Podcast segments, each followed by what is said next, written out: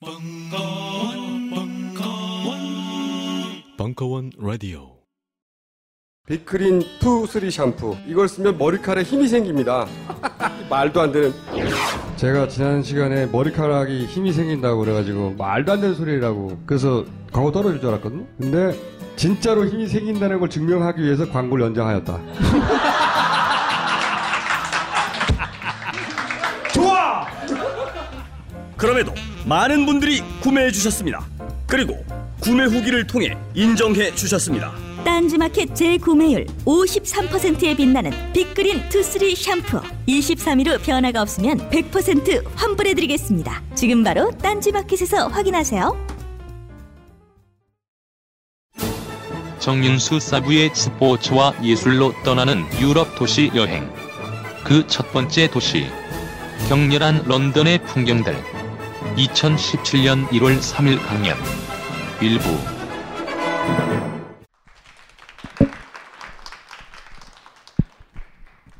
아, 네, 안녕하세요. 정윤수라고 합니다. 안녕하세요.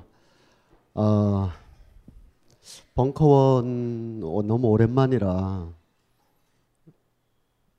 다들 이제 행동 동기라는 게 있잖아요. 어떤 사람이 어디를 가기 위해서는 뭐 그날 시간이 남아서 가기도 하고 관심이 있어서 가기도 하고 여러 가지 행동 동기에 의해서 움직이게 되는데 그 저류를 막 살펴보면 어떤 사람이 특정한 행동을 하는 데는 아마 한 대여섯 가지 이상의 아주 중요한 이유들이 있을 것 같아요. 그러나 표면적으로는 한두 가지 이유가 먼저 이렇게 떠오르겠죠. 마침 뭐 화요일 날 저녁에 시간이 빈다 또 하나의 이유가 될 수도 있겠고 몸이 어차피 움직여야 실존적인 존재니까 몸이 움직여야 그곳에 가게 되니까. 근데 저는 어, 여기 이렇게 자리를 많이 채워주신 분들께서 화요일 날 시간이 남아 돌아서 왔다고는 전혀 생각하지 않습니다. 그거보다 훨씬 의미 있고 중요한 일들이 훨씬 더 많기 때문에 에, 우리가 특정한 날에 어느 장소로 이동한다면 분명히 화요일 날 저녁에 시간이 남아서 왔다. 이렇게 할 수 없는 어떤 내적인 동기들이 더 많을 것 같아요. 그것이 무엇인지는 일일이 뭐 제가 여쭤보기 어렵습니다만 그래도 그 사이 하나하나의 결들 속에는 단순하게 말할 수 없는 그날 저녁에 시간이 비거나 충정로 근처에 뭐 괜히 가보고 싶거나 이러진 않을 것 같습니다.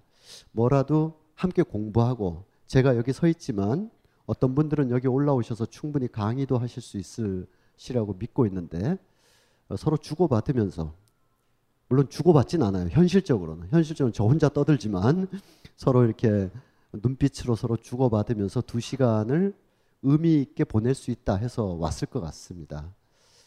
어, 그 중에 조금 더 현실적인 이유를 보자면 어, 요즘 여행이라는 컨셉이 굉장히 다채롭게 펼쳐지고 있어요. 한, 한 세대 전만 해도 해외에 나가서 여행한다는 것이 그렇게 자유롭거나 쉽게 선택할 수 있는 일들이 아니었지만 한 20여 년 전부터 해외 연수, 뭐 어학 연수도 있고 유럽 여행도 있고 서서히 가게 됐다가 그런 것을 한두 바퀴 대체로 이제 돌아보신 다음에 이, 요즘은 이제 어, 이제 막 성인으로 이렇게 올라오시는 분들이나 또는 서른 넘어서 해외여행을 한두 번씩 해보신 분들도 과거와 같은 음, 뭐 말하자면 뭐 패키지 여행 깃발 따라서 어, 음, 요즘도 그런 프로그램 많이 있죠. 에, 패키지 여행 많이 있는데 한 열흘 동안 한 7개국 정도를 막 하는 거 있잖아요. 어, 그런 거 다 있지만 그렇지 않은 감성을 가지고 여행이라는 것을 어, 그냥 한 열흘 동안 뭘 소비하는 게 아니라 다른 의미를 부여해서 움직이고자 하는 그런 것이 이제 많이 있어서 음, 저도 어, 짧은 여행이면 여행이고 짧은 경험이면 경험인데 그 속에서 생각했던 직접 보거나 또는 읽으면서 들으면서 배웠던 부분들이 한 차원만 좀 더 이렇게 높아지면 함께 높아지는 거죠. 함께 높아지면 어, 직접 가든 아니면 간접적으로 가든 간에 그러한 어떤 여행자의 시선으로 볼 수 있는 보이지 않는 세상의 밑자리까지를 한번 더듬어 본다. 그런 게 아마 현재 우리가 함께 있는 이유 중에 하나일 것 같습니다. 그러나 조금 더 거기 가보면 두 번째 이유를 굳이 예, 말하자면 최근에 학문적 트렌드 중에 하나로 도시에 관한 관심 굉장히 급증하고 있습니다. 어, 일련의 그 아카데믹한 어떤 풍토 내에서 도시 연구나 도시 문화를 연구한다는 것이 하나의 트렌드가 된다라고 하면 이미 대중들은 일상 속에서 국가 단위의 대륙 어떤 삶의 방향보다는 개별 도시에 대한 어떤 코딩을 새롭게 다 하고 있, 기 때문에 그것이 연구 대상으로 되고 있는 거거든요. 그래서 저는 이 두 가지를 좀 어, 신중하게 생각하면서 이 저에게 주어진 이 어, 일곱 여덟 차례의 순서 속에서 주로는 유럽이지만 진행해 보다 보면 어, 어떤 도시들이 좀 소화가 자연스럽게 되는 바람에 에, 이를테면 뭐 뉴욕이나 시카고 혹은 베이징이나 뭐 동경이나 서울의 근대적인 어떤 흐름들까지도 한번 살펴볼까. 현재 계획은 그렇습니다만 진행하는 거에 따라 좀 다를 수가 있겠는데. 그러니까 우리가 과거에 알았던 막연한 도시의 상, 여행의 상, 낯선 도시에 대한 그 이국자의 어떤 시선 이런 걸 좀 넘어서서 진짜 삶의 풍경까지 한번 들이, 깊게 들여다보는 그런 시간을 가져볼까 이렇게 생각합니다. 예를 들면 중국인 관광객이나 일본인 관광객들이 어, 최근 11월, 12월에 한국에 왔을 때 한국에 와서 어, 주로 가는 코스가 있잖아요. 백화점, 면세점도 가고 롯데 백화점에 뭐 남대문 시장에 가서 물건도 막 사고 그리고 경복궁 한 바퀴 돌고 어, 우리가 만약 가이드를 한다. 이것이 한국이다라고 말하기 위해서 가이드를 한다 그러면 뭐 경복궁도 안내하고 뭐 이렇게 하겠지만 어떨까요? 그 약간은 좀 음, 서로 조금 감정 라인이 좀 생성되는 게 필요하겠지만 주말에 광화문에 한번 가볼래?라고 할 수 있을 것 같아요. 주중에 평일에 여기가 광화문 광장이다, 이순신 동상이다 하는 게 아니라 주말에 왜 수많은 사람들이 여기, 여기 모여 있는가? 이 모여서 움직이는 당대의 공기들을 한번 느껴보는 것이 오히려 한국을 방문한 사람들이 real Korea를 느끼는데 훨씬 더 어, 의미가 있지 않을까. 뭐 그런 지점만 일부러 이렇게 찾아다니게 하는 건 좀 여행자에게 무리라고 하겠, 할 수가 있겠지만 거꾸로 생각하면 우리가 런던을 간다, 뭐 베를린을 간다, 베네치아를 간다, 우리가 다 시각적으로 가볼 텐데 가서 어, 무슨 어, 타워 브릿지가 뭐 언제 어떻게 됐고 베를린에 무슨 성당이 언제 어떻게 됐고 이런 것도 의미가 있겠지만 어차피 가서 봐야 될 view point들이니까 하지만 그것이 가지고 있는 그런 건조물들이 가지고 있는 문화사적 의미뿐만 아니라 지금 당대 영국, 지금 당대 독일에서 어떤 호흡들이 전개되고 있는가 이런 것을 함께 생각하는 것도 어, 좁은 의미의 여행 나가서 넓은 의미의 공부가 다 되지 않을까. 지금 화면도 한번 어, 잠깐 보셨으면 좋겠는데 여기가 이게 알프스라는 곳이에요. 우리가 만약 여행자라고 하면 여기를 이렇게 쭉 가면서 와 멋진 풍경이다. 그리고 스위스로 넘어가든지 이탈리아로 가든지 할 텐데 이쯤 어디가 이제 스위스가 되고 이쯤 어디가 이제 이탈리아로 이렇게 나누어지는 곳이죠. 아이코 너무 오랜만에 와가지고 1년 만에 만져보는 포인트 농담인데 아무도 어 1년 만에 오면 포인터가 달라지나 막 이런 너무 진지하게 지금 우리가 아직 라포가 형성이 안 돼서 그런데 어 저도 딴 데 가면 좀 진지하고 왠지 학자스러운 사람인데 벙커에만 오면 이게 몸이 풀리면서 이제 고향에 온 것 같고 동네 형들 만나는 것 같고. 편하게 네, 네 이거군요. 여기 화면에 보면 음, 저 이 알프스가 굉장히 길어요. 굉장히 길고 높죠.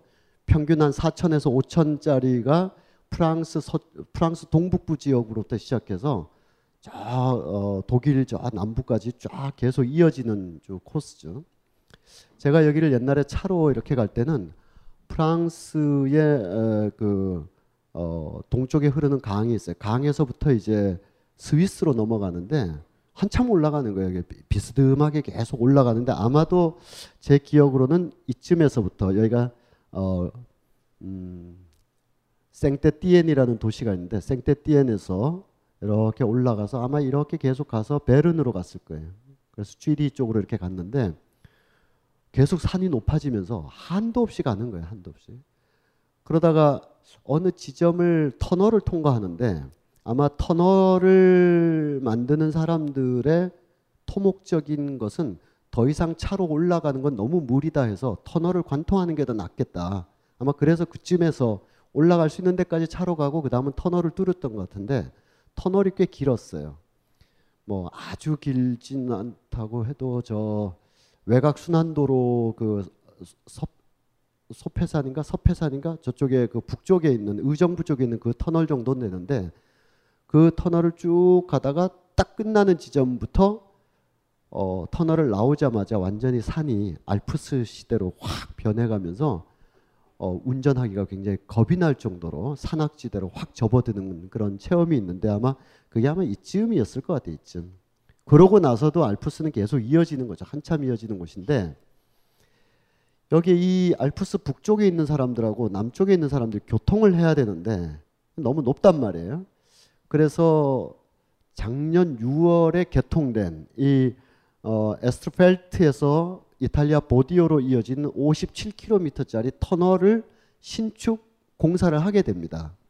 여러 나라들이 컨소시엄을 형성했어요. 여섯 개 나라, 네덜란드까지 다 해가지고 어, 여섯 개 나라가 컨소시엄을 해서 이 터널을 어, 뚫었는데 57km면 어떻게 되냐면 한남대교 남단에서 한 안성까지 가는 정도 어, 어 42.195가 흔히 마라톤인데 그게 신갈 인터체인지 조금 넘어가면 이제 거기까지가 42.195인데 거기서 조금 더 가야 되는 거죠. 기흥 안성 정도는 가야 되는 꽤나 긴 거리에 터널이 관통이 됐습니다. 어, 이 산에 어, 이 근처에 알프스 더 높은 지역이 더 있고 몽블랑도 있고 막 있지만 요 근처의 산의 지형을 보면 어, 고트하르트라는 곳이 굉장히 높은 곳인데 2,500 정도. 그 전에 이쪽이 이제 스위스고 이쪽이 그 저 이탈리아 쪽인데 많은 노선들이 있었어요. 여기 보면 기차가 이렇게 올라가서 어 이렇게 거꾸로 내려올 정도죠.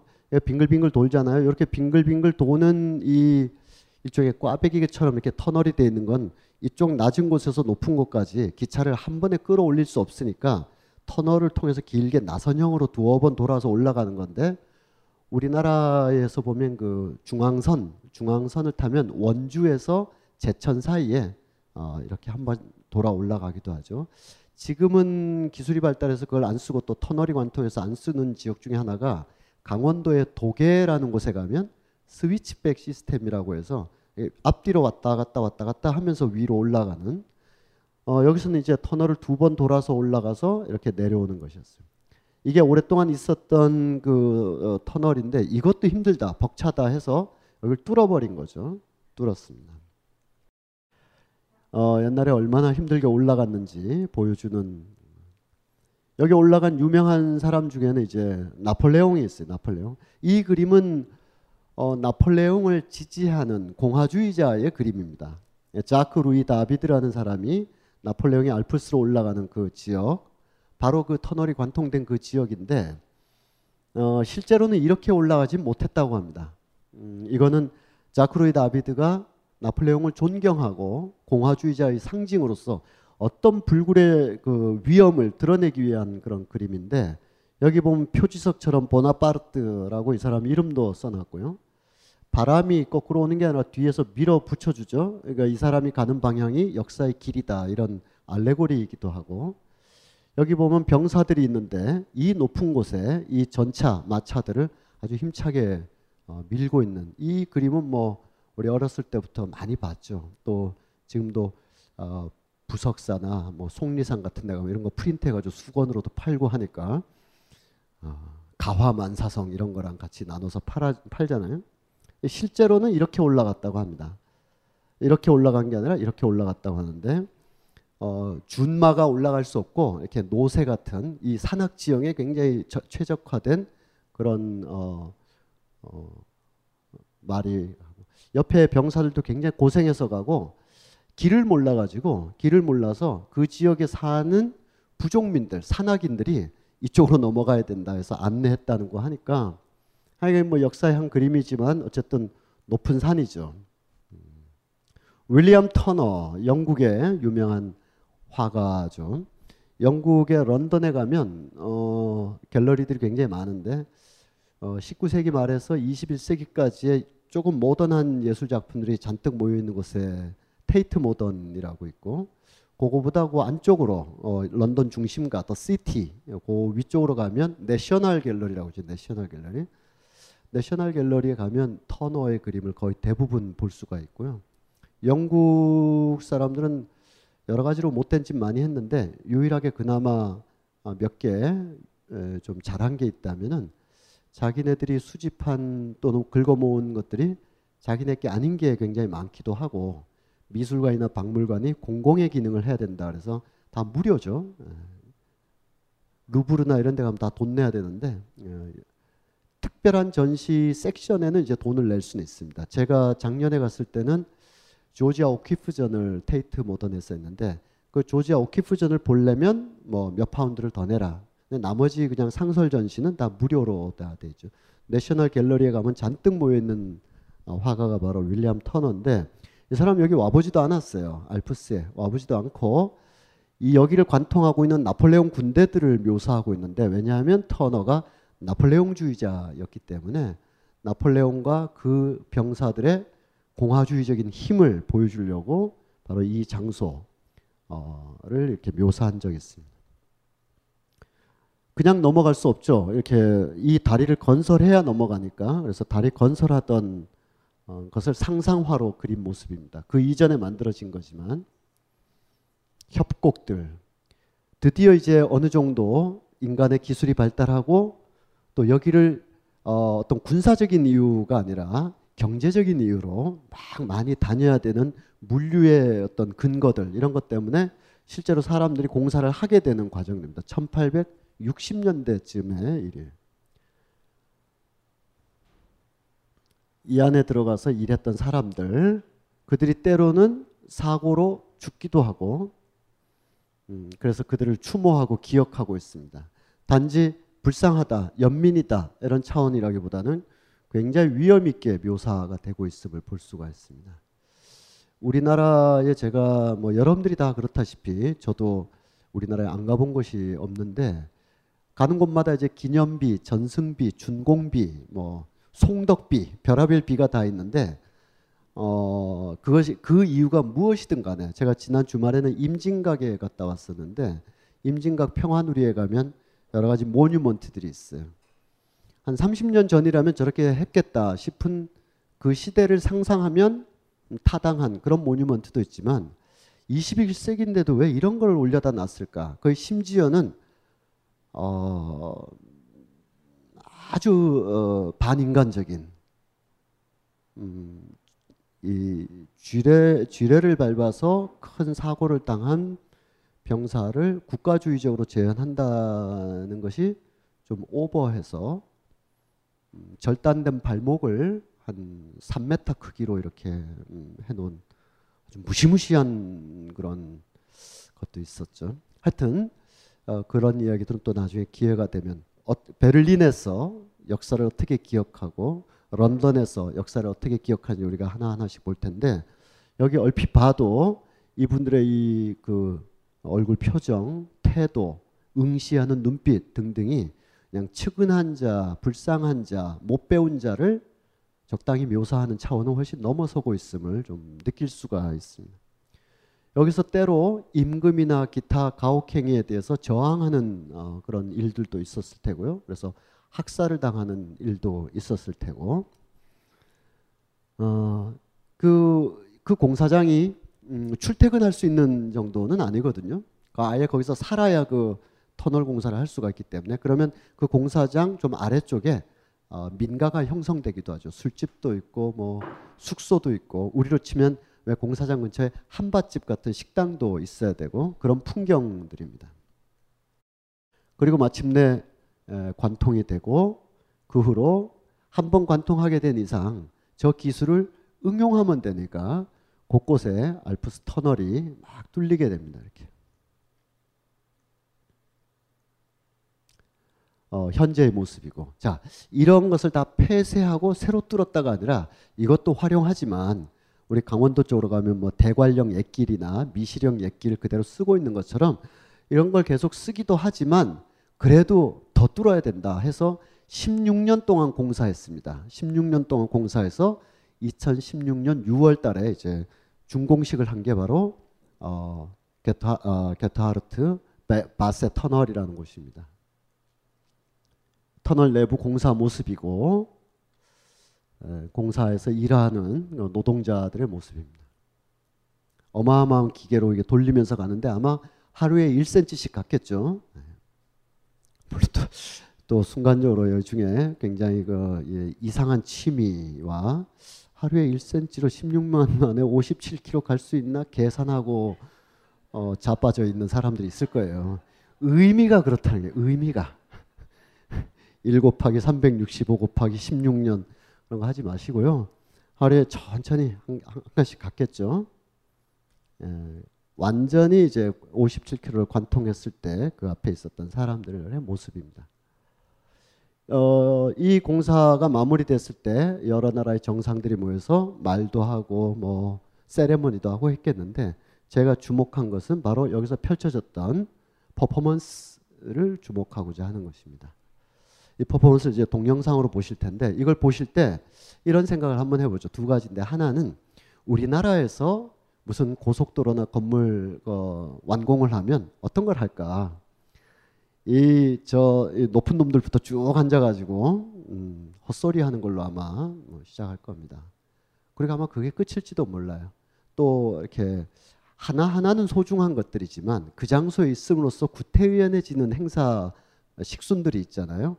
화동들이 나와서 꽃을 준다라든지 뭐 사물놀이를 하면서 뭐 이렇게 등등 테이프 커팅을 한다든지 뭐 그것은 또 그 나름대로 우리의 어떤 문화이기도 하지만 그것이 나쁘다 이런 것보다는 늘 그게 그거고 거기서 무슨 퍼포먼스 예술가들이 와도 이 공사, 이 노동, 여기서 일한 사람들에 대한 존중 뭐 이런 거라기보다는 관공서의 관례적인 행사 정도로 어, 그쳤을 거예요. 어, 우리 젊은 날을 다 그 저 사열 종대로 헤쳐 모여가지고 애국조회 했잖아요. 아마 그런 정도로 거기서 일했던 노동자들 제가 시간이 없어서 그 어, sub reference는 그냥 넘어가겠는데 제가 그것이 그러하다라는 걸 입증하기 위해서 어, 대형 선박을 건조했을 때 우리나라에서 인천공항에 그 인천대교가 있어요. 12km짜리 송도에서 공항에 가는 그거 기공식 했을 때 등등의 몇 가지 자료 화면이 있습니다. 거기 보면 일한 사람들, 일한 사람들 다 마치 애국조회 하듯이 열중시하고자 듣고 있습니다. 화이바 쓰고 이렇게 다 듣고 있어요. 그럼 높은 데서 이 커팅하고 막 그런 거죠. 유럽 사회주의 나라도 아니고 대개 자본주의 나라로 구성되어 있는 이 나라의 개, 어, 이 기공식이랄까 조금만 더 어, 살펴보도록 하겠습니다. 그게 에, 우리와는 어, 뭔가 조금 달라도 다르다라는 건데 그게 제가 보여드리는 첫 번째 이유고 어, 두 번째 이유는 바로 이런 관점에서 유럽 도시들을 살펴볼 것이다. 프랑스에 가면 에펠탑 있다. 그럼 모르는 사람 누가 있겠어요? 그런 게 아니라 그 에펠탑이 갖는 문화사적 의미를 본다. 이렇게 보시면 되겠습니다.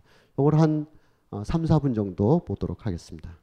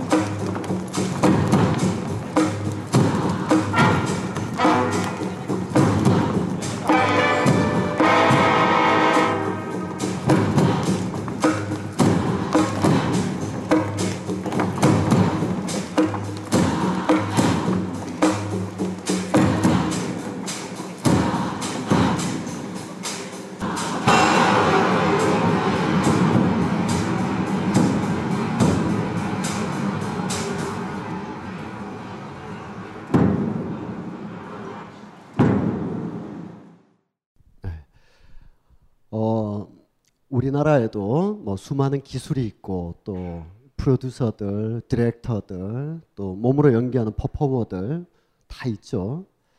한 가지가 없어서 이렇게 못하는 거죠. 이걸 만약에 잘했다라고 우리가 전제하면 또는 꼭 잘했다라기보다는 신선하다라고 우리가 전제를 한다면 반대하실 수도 있지만 전제를 한다면 왜 우리는 이런 걸 안 하거나 못할까? 훨씬 뛰어난 연출자, 퍼포머 다 있는데 하나가 없는 거죠. 개별 사람들한테는 있을 수 있어도 집합적으로는 뭐 없거나 어, 무시되거나 이렇게 되는 거죠. 그건 뭐냐면 노동에 대한 존중이죠. 어, 일하는 사람, 몸으로 일하는 사람, 노동하는 것에 대해서 이렇게까지 인식 안 하니까 이렇게 할 필요가 없다고 생각하는 거죠. 이런 연행을 못해서가 아니라 이런 프로젝션이나 뭐 기술이 없어서가 아니라 뭐 그냥 그냥 하는 거죠 그냥 어 이러한 관점만 가지고 유럽의 주요 도시를 보는 것은 좀 무리가 있겠습니다만 어 우리 간접적으로 가든 직접적으로 가든 어 외국의 주요한 문물들을 볼 때 어떤 관점에서 볼 것인가 한번 런던을 시작으로 해서 하나하나씩 한번 생각해 보도록 하겠습니다. 제가 이렇게 얘기해 놓고도 또 통상적인 얘기를 또 안 할 수가 없는데 에, 영국 런던 한 다음 주에 이제 런던 말고 그 리버풀 또 맨체스터 이렇게 갈 텐데 미리 예고해 드리면 그걸 두 개를 합칠라 그래요. 음, 두 도시는 합쳐서 얘기하는 것이 좀더 낫고 그 도시와 더불어서 어, 그 도시들과 연관되어 있는 어, 또 다른 도시들 그 도시 주민들에게 미안하지만 어쨌든 독립시킬 수는 없, 없지만 함께 묶어서 할 만한 도시들로 뭐 썬더랜드라든지 뉴카슬 같은 도시들을 묶어서 다음 주에 이렇게 하고 오늘 런던을 중심으로 한번 얘기를 해보도록 하겠습니다. 뭐 영국 다 아시죠? 영국이 이렇게 있고 어, 그 사이에 런던이 이렇게 있는데 런던에 이제 강이 흐르고 있죠. 이렇게 이렇게 흐르는데 우리는 대체로 이 지도상 보면 이렇게 흐르는 게 우리의 오래된 지도를 보는 관습이죠. 왜냐하면 서울을 항상 이렇게 보다 보니까 런던은 이렇게 흐르죠. 템스 강이 이쪽으로 이렇게 흐르는데 음, 주요한 지역들 뭐 많이 있습니다. 다 기억나시는 또는 가보신 곳도 많겠지만 이쪽에 이제 우리가 런던이라는 데를 가면 꼭 거기를 안 갈 수가 없어요. 거기가 굉장히 중요해서가 아니라 거기를 가야만 런던을 가기 때문에 히드로우라는 곳이 있는데 이쪽에 있죠. 히드로. 공항이 그쪽에 있죠. 거기서 이제 이쪽 안쪽으로 들어오게 되는데 여기 보면 시티라고 있어요. 시티. 런던이 시인데 런던 시 안에도 시티라는 또 다른 지역이 있는 거죠.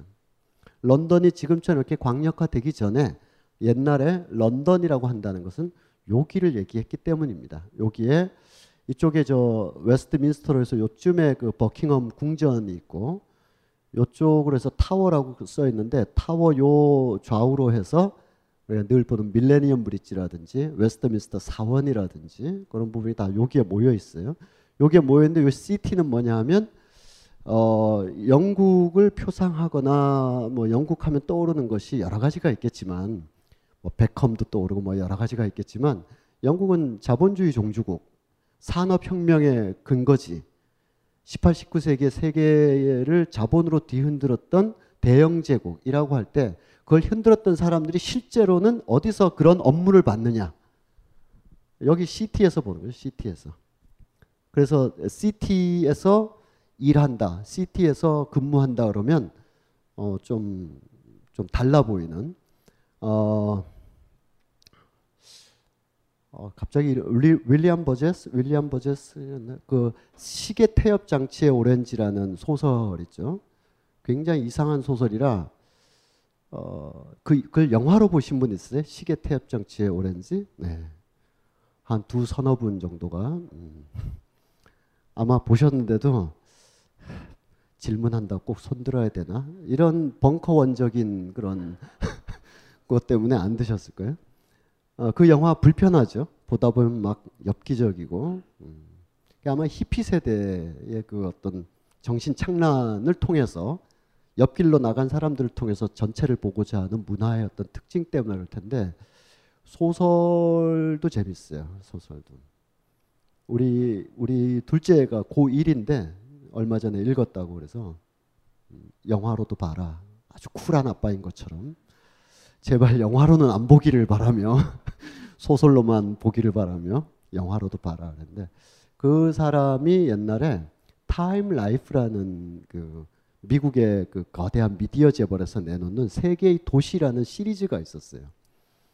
어, 지금도 헌책방에서 구할 수 있으면 꼭 구해서 도시에 대해서 진짜 관심이 있다면 아, 한 30년 전의 정보들이라 그걸 들고 여행은 못 가요. 가면 호텔이 없어졌거나 뭐 수도가 바뀌었거나 뭐 나라가 통폐합이 돼 가지고 나라 이름이 달라졌거나 막 그러기 때문에 어, 국가적인 단위로는 못 가는데 도시라는 느낌으로는 생생한 의미들을 다 가지고 있어요. 그거는 어, 타임 라이프에서 그걸 할 때 세계의 주요 도시들을 그 지역을 대표하는 소설가들이 그걸 집필을 했어요. 소설가들이 집필을 했기 때문에 타임 라이프반 세계의 도시 굉장히 어, 작품이 괜찮은데 거기에 런던 편을 그 사람이 썼어요. 시계 태엽 장치 오렌지. 거기에 보면 이런 묘사가 있습니다.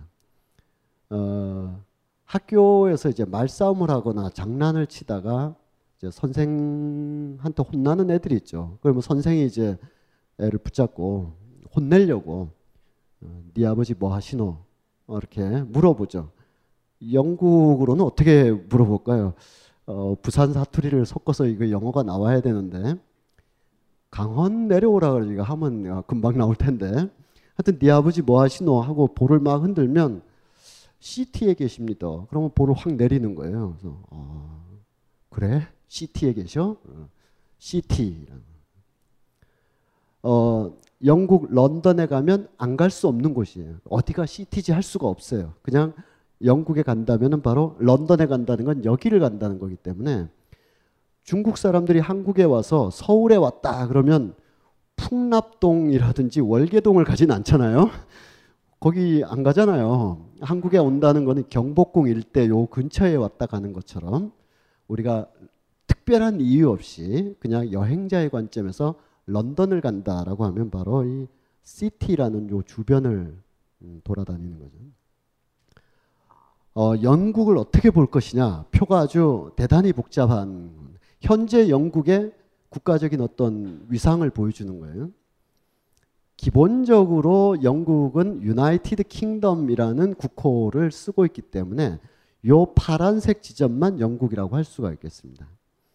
거기는 이제 하나의 섬으로 되어 있는 웨일스, 잉글랜드, 스코틀랜드가 있고 그 옆에 아일랜드가 있는데 아일랜드 뚝 잘라서 1920년쯤에 독립한 본토 아일랜드 말고 북아일랜드, 벨파스트 지역의 북아일랜드 이렇게가 이제 영국이죠.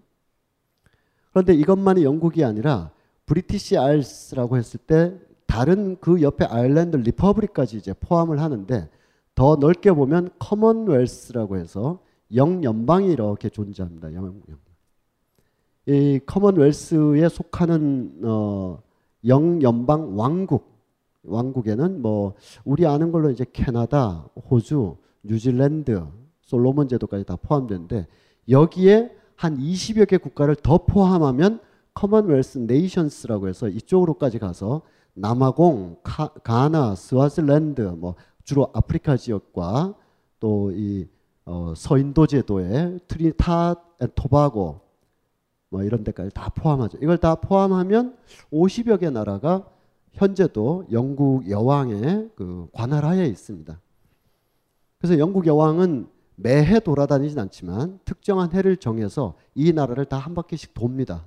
아, 다 돌아서 어, 나의 신민들이여 잘 있었냐 이렇게 어, 영국 여왕이라고 표현하지만 현재 그분의 성별이 그런 것이고 어, 남자 왕이면 남자 왕일 때도 그렇게 다 하죠. 그렇지만 지금도 이 나라들이 다 독립된 공화국으로서의 자치적인 어떤 법령과 주권을 행사하고 있기 때문에 엄밀하게 좁혀서 보면 여기 UK 지역을 말하는 것이고 그 UK 지역 중에서도 그레이트 브리튼 GB라고 하는 요 섬 하나의 섬으로 되어 있는 지역이 좀 더 좁혀서 영국이라고 하겠는데 이 영국마저도 작년에 있었던 브렉시트 사태와 연관해서 브렉시트와 사태와는 직접적으로 연관되어 있지는 않지만 간접적으로 연관되면서 스코틀랜드가 자치 운동을 크게 벌이고 있죠.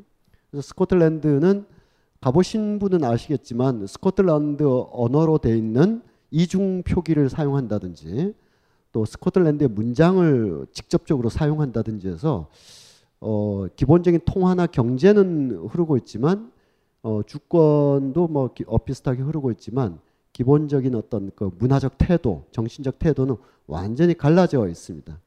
그래서 나중에 어, 그런 일이 있어서 혹시라도 가게 되면 어, 어느 지역까지 딱 가면 되냐 하면 뉴카슬 부근에 가면 더럼이라고 있어요. 더럼. 더럼이 아니고 더럼 D-U-R-H-A-M인데 중간에 막 묵음이 되면서 더럼이라고 불리는 곳인데 거기는 우리가 안 가봤지만 가본 분들 많은데 해리포터의 호그와트 그 마술학교의 real 세트, 세트가 아니라 real 그 저 로케이션이 바로 더럼 대 성당에서 어, 외연이나 내부를 부분적으로 찍고 찍고 세트는 또 따로 해서 찍었기 때문에 어, 여기 와본 것 같은데 어, 무슨 호그와트 마술학교 같은 그런 대, 더럼 대 성당이 있습니다. 그 더럼 대 성당에서 강을 내려다 보면 타인 위어 강이 쭉 흐르고 있는데 강은 한 줄기예요. 한 줄기인데 하나가 이제 타인 강이고 하나는 위어 강이에요. 이 타인 강과 위어 강의 중심부에 더럼이 있고 우리로 치면 어, 우리도 이렇게 생겼는데 어, 속초 부근이라고 할 수 있습니다. 속초 통일된 상태를 연상해서 보면 속초 위쪽으로 스코틀랜드이고 그 아래쪽으로는 이제 잉글랜드라고 하면 더럼에서 내려다 보면 이쪽 절반과 이쪽 절반에 어투 말 어 뭐 표현들 표기법 그리고 스카티시라는 어떤 문장 기호 아이콘들이 더럼 지역을 벗어나면서부터 막 발생하기 시작해요. 거기가 이제 스코틀랜드와 잉글랜드의 역사적인 분기점이고 바로 그 더럼 대성당에 흐르는 타인강을 중심으로 해서 수해 동안 수많은 사람들이 강물에 피를 적시면서 죽어간 스코틀랜드 독립전쟁의 분기점이 바로 그 지역이죠. 어, 올 8월 한 28일경에 우리 다 그쪽에서 보는 걸로 하겠습니다. 아유, 흥행이 잘 안 되네. 강물이 이쪽에서 이렇게 흐르고 있죠. 아, 이쪽에서 흐르는군요. 이쪽에서 이렇게. 음, 여기는 이제 밀레니엄 타워 이렇게 빙글빙글 도는 관람차 저거를 저 장소에다 짓느냐 마느냐를 가지고 상당히 논쟁이 있었습니다. 저거는 어느 기업이 지었거든요. 어, 짓자고 의결한 건 런던시 의회지만 지을 재정이 별로 없었기 때문에 기업이 그러면 우리가 저걸로 수익 사업도 하고 뭐도 하고 뭐도 한다 하고 짓기로 했어요. 그래서 열심히 짓고 있는데 그게 이제 98년 99년 때인데 어, 이, 이 테임스 강이 테임스 강이 과연 누구 것인가? 테임스 강의 가장 한복판 바로 여기가 시티거든요. 시티 이쪽 지역이 그리고 여기 웨스트민스터 그 사원이고 어, 의사당이잖아요. 빅벤 웨스트민스터 사원 여기 있고 아 이쪽이 다 그 어 저 여기가 바로 그 저 런던 타워 어, 타워 타워라고 되 어, 말은 타워지만 하나의 궁성으로 되어 있는 어, 런던 왕이 예전에 살았던 그래서 런던 왕이 여기서 들어가서 살았다가 다음 날 이쪽에 런던 탑에 갇혀서 죽는 그런 역사적인 장소잖아요. 어, 다시 말하면 정치의 중심지와 의회의 중심지와 종교의 중심지의 맞은편에 이게 들어서도 되느냐를 가지고 굉장한 논쟁이 어, 벌어졌습니다. 그리고 저게 오래된 경관을 해친다. 장소라는 것은 경험과 기억과 관계가 믹스되어 있어야 되는데 관계, 경험, 기억을 훼손하는 지나치게 과도한 물리적 크기의 매스 덩어리가 딱 들어섰을 때 그 장소가 지키고 왔던 기억의 어떤 형체들을 흔들기 때문에 저건 저기에 서선 안 된다.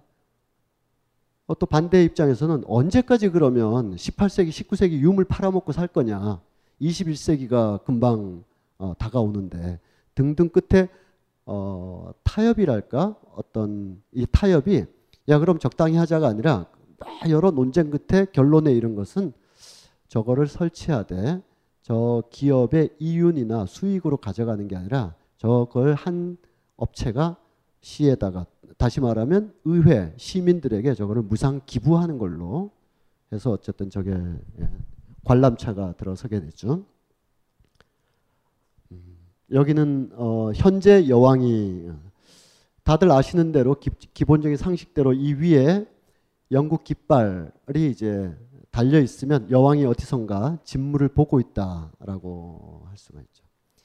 이 여왕이 여기 있지만 언젠간 또 남자 왕도 있을 수 있고 또 언젠간 다른 여왕도 있을 수 있겠지만 여기 계신 여왕보다 더 중요한 인물은 바로 여기 있는 여왕이죠. 이분이. 이분이 빅토리아 여왕이라고 해서 런던 사람들이 항상 생각하는 어, 영국의 최고의 상태 빅토리아 시대라고 합니다. 빅토리아 시대. 어제 밤에 셜록이란 걸 했는데 실제로 그 셜록 홈즈가 활동하거나 이런 거는 빅토리아조의 후기의 어떤 문화들이 남아있던 그런 시대인데 어, 빅토리아 여왕이 1840년대 내외에서 1890년대 내외까지 한 5, 60년 정도 이렇게 하면서 지금의 에, 그 산업혁명기의 총화이자 어떤 그이 정치적인 영향력, 또 국제 무대에서 영국의 힘 이런 것을 가장 어, 확장했던 사람이기 때문에 어, 가면 빅토리아 여왕이 이렇게 있죠. 여기 서 가지고 사방을 보면 요 지역의 어떤 공간적 배치를 어, 느낄 수가 있습니다. 아, 이 어느 관점에서 공간을 편제했느냐. 어, 우리 광화문을 보면 그 지지난 중가에 그 광화문 광장에서 물러나 쇼를 할 때 김반장께서 이제 어, 김반장과 윈디시티가 막 노래하면서 이 광화문이 세종대왕 때 이렇게 하면서 그건 약간 그분의 착오였어요. 어, 세종대왕 때는 아니고 그것보다 앞부 앞때 이렇게 지어진 이름인데 원래 정문은 오문이며 남문이다 해가지고 어 연문이나 후문은 다른 그냥 그렇게 불러요. 그냥 동문, 서문, 후문 이렇게 부르는데 남문은 정문이고 모든 힘의 중심지 왕권이 나가기도 하고 세상의 소리가 들어오기도 하는 곳이기 때문에 남문은 남문이거나 정문이라고 안 하고 특별한 이름을 다 새로 지어요. 그걸 이제 조선 초에는 이제 광화문이라고 이렇게 한 건데 이 지점 이 지점이나 사람들 여기 많이 서 가지고 하는 거는 요, 요 분들 저 왔다 갔다 하는 거 찍으려고 서 있는 건데 여기, 여기 서서 보거나 여기 올라가서 봤어야 되는데 발코니에서 발코니에서 올라가 있기는 굉장히 어려울 것 같아요. 로열 패밀리가 아닌 이상 저기는 못 올라갈 것 같은데 어쨌든 대략 이쯤 이쯤 지점에서 약간 상상을 해가면서 지금은 관광객들이 별로 안 보이지만 사람들 굉장히 많을 때 여기까지 올라가 있거든요. 그래서 저도 여기까지 올라가 봤어요. 올라가서 이렇게 옛날에 런던 자료들, 런던이 축조됐던 시기들의 자료들을 이렇게 약간 대비해 가면서 뭔가 이렇게 하니까 무슨 책자 같은 걸 들고 다니는 것 같잖아요. 그렇지 않고 핸드폰으로 검색해 가지고 어, 19세기의 런던 시가지를 이렇게 이렇게 보니까 완전히 저 끝까지 직선의 어떤 힘들이 쫙 어, 배치되도록 이렇게 오른쪽으로 사원과 웨스트민스터 사원과 또 뭐죠 의회 또 왼쪽으로 또 시티를 향해서 템스 강을 쭉 내려다보는데 그 좌우편에 공원이 큰 공원이 있습니다. 하이드 파크라고 하는 하이드 파크. 어, 이 하이드 파크는 국가 행사, 어, 영국 사람들 왕실들이 뭐 국가 행사할 때도 많이 쓰지만 보통 그냥 오픈되어 있는 관광객이나 시민들이 자전거도 타고 뭐 노는 곳이지만 하이드 파크는 정치적인 공간입니다. 어, 사이먼 앤 가펑클의 하이드 파크 공연 뭐 이런 것도 많이 있지만 어, 우리가 우린 그런 걸 쉽게 상상하니까 그 부분은 됐고 어떤 의미의 정치적인 공간이냐면 런던이 자본의 시대 자본 자본주의의 종주국이다라고 말하는 것은 거꾸로 얘기하면 자본은 항상 그 자본을 지탱케 하며 나중에 자본을 집어삼킬 수도 있는 새로운 세력, 노동 계급을 동시에 수반해서 자본이라는 게 발달하게 돼 있거든요. 노동자 계급, 노동자 문화가 전제되지 않은 자본주의 문화나 자본주의 산업 발달이라는 건 있을 수가 없죠. 왜냐하면 공장을 돌리는데 기업주는 한 명이지만 노동자는 천 명 이상이 필요한 거니까. 바로 그러니까 그 자본에 지탱하고 있는 왕실, 왕실과 연대를 하고 있는 자본의 공간이 하이드 파크이기도 합니다. 그들의 권력적인 위용을 보여주는 장소이기도 한데 노동자들이 그들의 어떤 목소리나 그들의 저항의 어떤 표시를 하기 위해서 반드시 occupy를 해야 되는 공간이 또한 하이드 파크였었습니다. 하이드 파크를 둘러싼 공간적인 어떤 역사들은 굉장히 드라마틱하게 펼쳐지는데 가장 의미 있는 역사적 격동이라고 한다면 1860년에 벌어졌던 하이드 파크 점령 사태라는 것이었어요.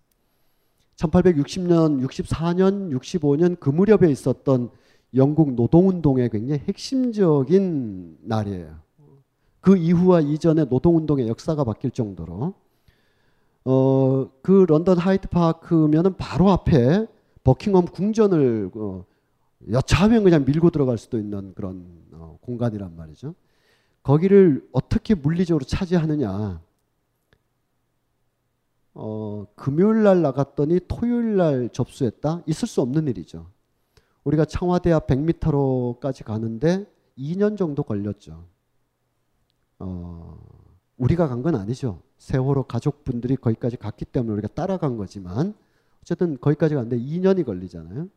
지금이니까 이렇게 편하게 얘기하지만 1년 전, 1년 6개월 전에는 거기를 목표로 하고 1m도 못 갔잖아요. 1m도 못 가고 세종대왕 동상 앞에서 어 막 엎드려 있어도 1cm도 못 가던 시절이에요.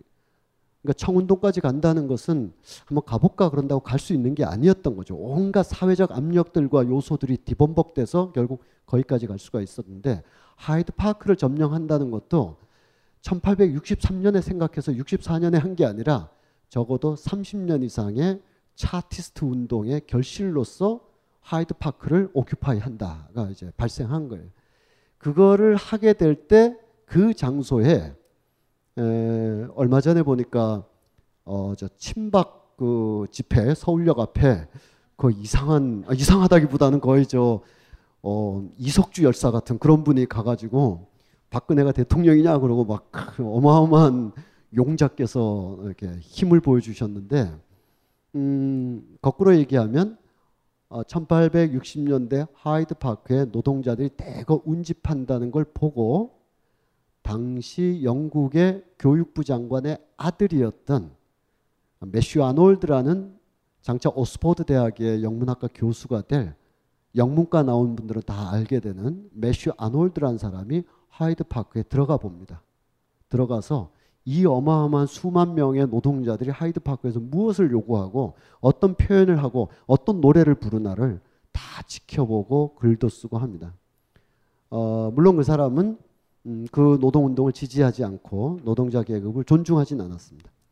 그렇지만 그것을 지켜보면서 교양과 무질서라는 굉장히 무서운 책 하나를 집필하게 돼요.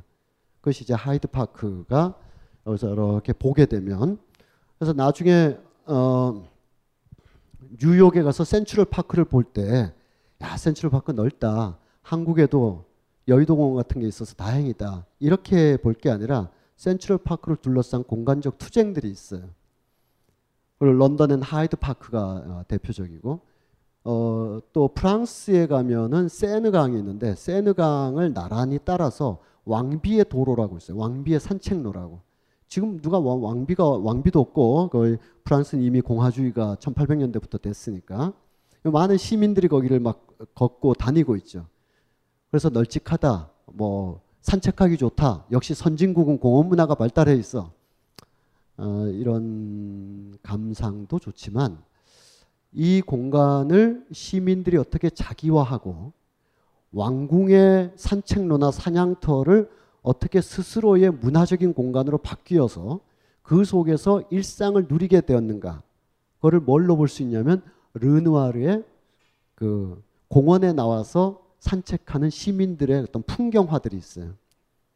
그, 그 그림 하나가 바로 왕비의 산책로가 어떻게 시민들의 사적 공간으로 변형되었는가를 볼 수 있는 그런 공간적인 어, 점점 여러분들 표정이 공부하러 왔냐 뭐 이런 표정인 것 같아서 빨리빨리 넘어가도록 하겠습니다. 여기는 빅토리아 여왕의 남편이 알버트 공이었는데 음, 그 알버트 공을 기리는 어, 공연장 로열 알버트 홀. 영국에서 로열자가 들어가면 다 왕립 왕 어, 로열 아카데미 왕립학교 어, 로열 오페라단. 그러면 뭐 벨기에나 네덜란드도 있는데 영국에서 로열자 들어가면 다 왕립 왕이 세웠거나 왕이 기부하거나 후원하거나 아니면 현재도 왕의 직할 기관이거나 할 때 로열자가 들어갑니다. 로열 알버트 홀. 어, 이 안에 여기 프롬스라고 되어 있는데 이 프롬스는 이 로열 앞, 어, 이 극장 측에서 해마다 굉장히 저렴한 가격으로 어, 이렇게 시행하는 다양한 음악 어, 공연 문화예요. 뭐 다른 것도 많이 하지만 어, 이 사람 누구냐면은 제가 프롬스 내부를 보여드리려고 지금 아 프롬스랜다 그 로얄 홀을 어 그 앤드루 로이드 웨버죠? 앤드루 로이드 웨버. 어 오늘 이거 뭐 9시에 못 끝나겠는데? 이 영국 뮤지컬 문화를 얘기해야 되는데? 앤드루 로이드 웨버 어 캣츠 어 에비타 어 슈- 슈퍼스타 지저스 크라이스트. 아, 특히 이 사람 뭐 대단한 사람이죠. 앤드루 로이드 웨버보다 이 사람이 더 우리는 이런 친구가 있으면 참 좋을 것 같아요. 카메론 매킨토시 예, 제작자. 넌 예술가니까 돈 걱정 말어. 돈은 내가 갖다 댈게 하는 어, 두 사람이 이제 그 우리가 쭉 봤던 뮤지컬들을 만들었는데 그 중에서 대표적인 Phantom of the. 이건 이제 런던의 피카디리 극장에서 주로 하고 저 뉴욕에 가면 슈베르트 시어터에서 주로 하고 어, 영화 재작년쯤에 개봉된 영화 중에 버드맨이라고 있는데 버드맨이 딸하고 무슨 고민도 있고 막 그럴 거야 아마. 그 옥상에서 둘이 딸인가 누군가랑 막 대화하고 있을 때 그 바깥으로 옥상 아래쪽에 거리가 이렇게 보였는데 거기가 뭐냐 하면 슈베르트 극장이라고 제가 거기서 Phantom of the Opera를 봤다는 아주 불필요한 얘기를 어,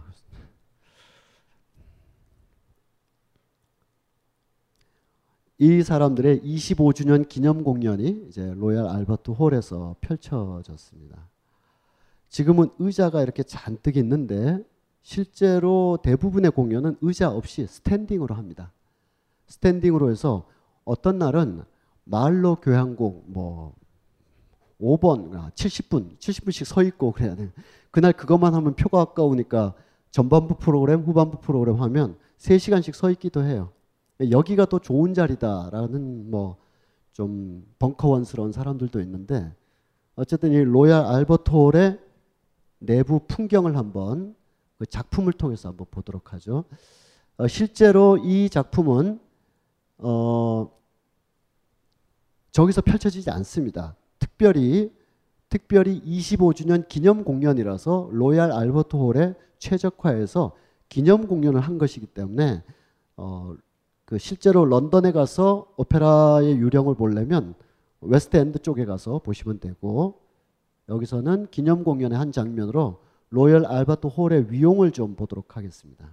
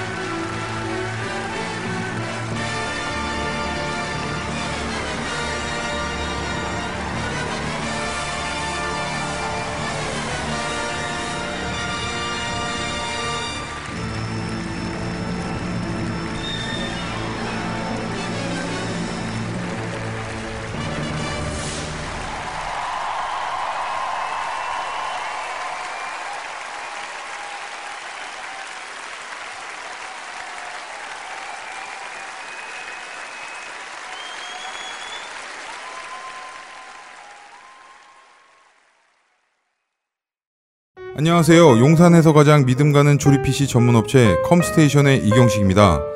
당장이라도 사용하고 있는 컴퓨터를 들어다 던지고 싶을 때 그럴 때를 대비해 저희 컴스테이션이 용산 선인상가 21동 1층 130호에서 기다리고 있습니다.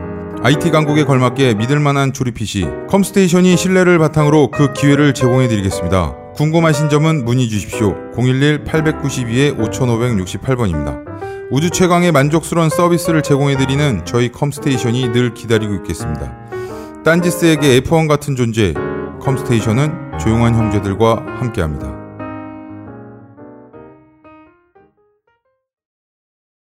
벙커원, 벙커원, 벙커원 라디오.